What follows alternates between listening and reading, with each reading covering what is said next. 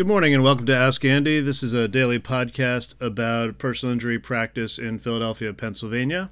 My name is Andrew Neuwirth. My phone number is 215 259 3687, or you can reach me on the web at Neuwirth Law, N E U W I R T H L A W dot com. I wanted to talk to you today about hit and run car accidents and how your insurance coverage fits into them. So, in a hit and run car accident, obviously, you know, let's say you get crushed from behind and pushed off the road,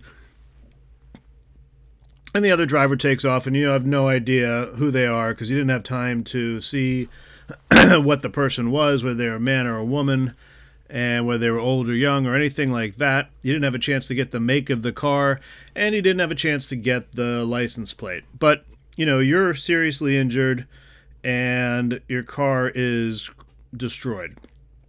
So that's your, you know, basic scenario.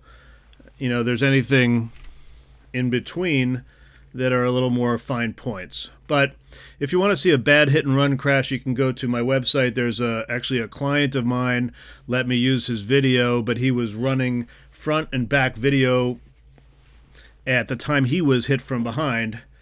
Uh, you know, and so you can see how bad the impact can be both on my client's vehicle and on the vehicle that that hit him. So, you know, back to the main purpose of this, which is you know insurance and how do you get paid for your injuries. Uh, you know, if you're in a hit and run, let's say you're the owner of your own car and you're the driver of your own car, just to make things simple. The you report your car crash to your own uh, insurance company and they say, Did you get the make or model or any identifying information? You say no.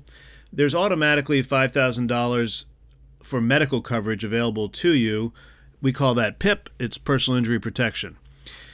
Now, after that, the next question you really need to find out is Is there coverage for your wage loss, which most people don't have? Is there coverage for uh, you know, a rental car, which most people don't have. So you're kind of out of luck on those two points. And then the critical thing for, you know, having a personal injury case is did you request something called underinsured or uninsured in this situation motorist coverage? A hit and run accident where you have no idea who hit you is considered an uninsured motorist situation because basically the person who hit you is unknown. So we just call it uninsured because there's no insurance to go after on the other side. We just don't know who that person is. And you can report it to the Philly police all the time, but you know, they're kind of hard to track down situations and the Philly police have have, you know, more significant things to do. And they assume that you have insurance coverage. Now, you know, I'd say 50% of the people I deal with have underinsured or uninsured motorist coverage, and 50% don't. So let's say you're driving your car you're a 30 year old woman, hit and run, badly damaged car, and you decided that you didn't want to have underinsured motorist coverage or uninsured coverage. What happens? Well, then you are completely SOL or out of luck. Why is that? Because there's no one to sue on the other side for the car who took off, and you decided that you didn't want to have coverage for these situations. Now, most of the time, people had no idea they were refusing coverage because nobody explained it to them and they were just trying to save $50. But if it had been properly explained, you'd say, yeah, I, I want underinsured for an extra $50 a year. So let's say you're the same 30 year old female, you're hit by this car, and you have uninsured motorist coverage. Whether you know it or not, you can now make a claim on your own policy. So let's say you have Geico with under you have you know injury limits of $15,000 if you hit someone and you have injury limits of $15,000 if you're in a hit and run or something like that. So you say to Geico, you know, I want you to pay me $15,000 for my uninsured coverage and Geico says, "No, we think it's worth about 1500." And then you come find me and you have a fight with the insurance company. The the first question after that is if they have uninsured motorist coverage, most people say, well, is it going to affect my rates? And the answer, as far as I know, is, is no, because the following you know, you've been paying for that insurance coverage out of your policy premium. It's been part of your insurance payment every single month or year you've had coverage with Geico. So, you know, look, this is just a right and it's part of the contract with them.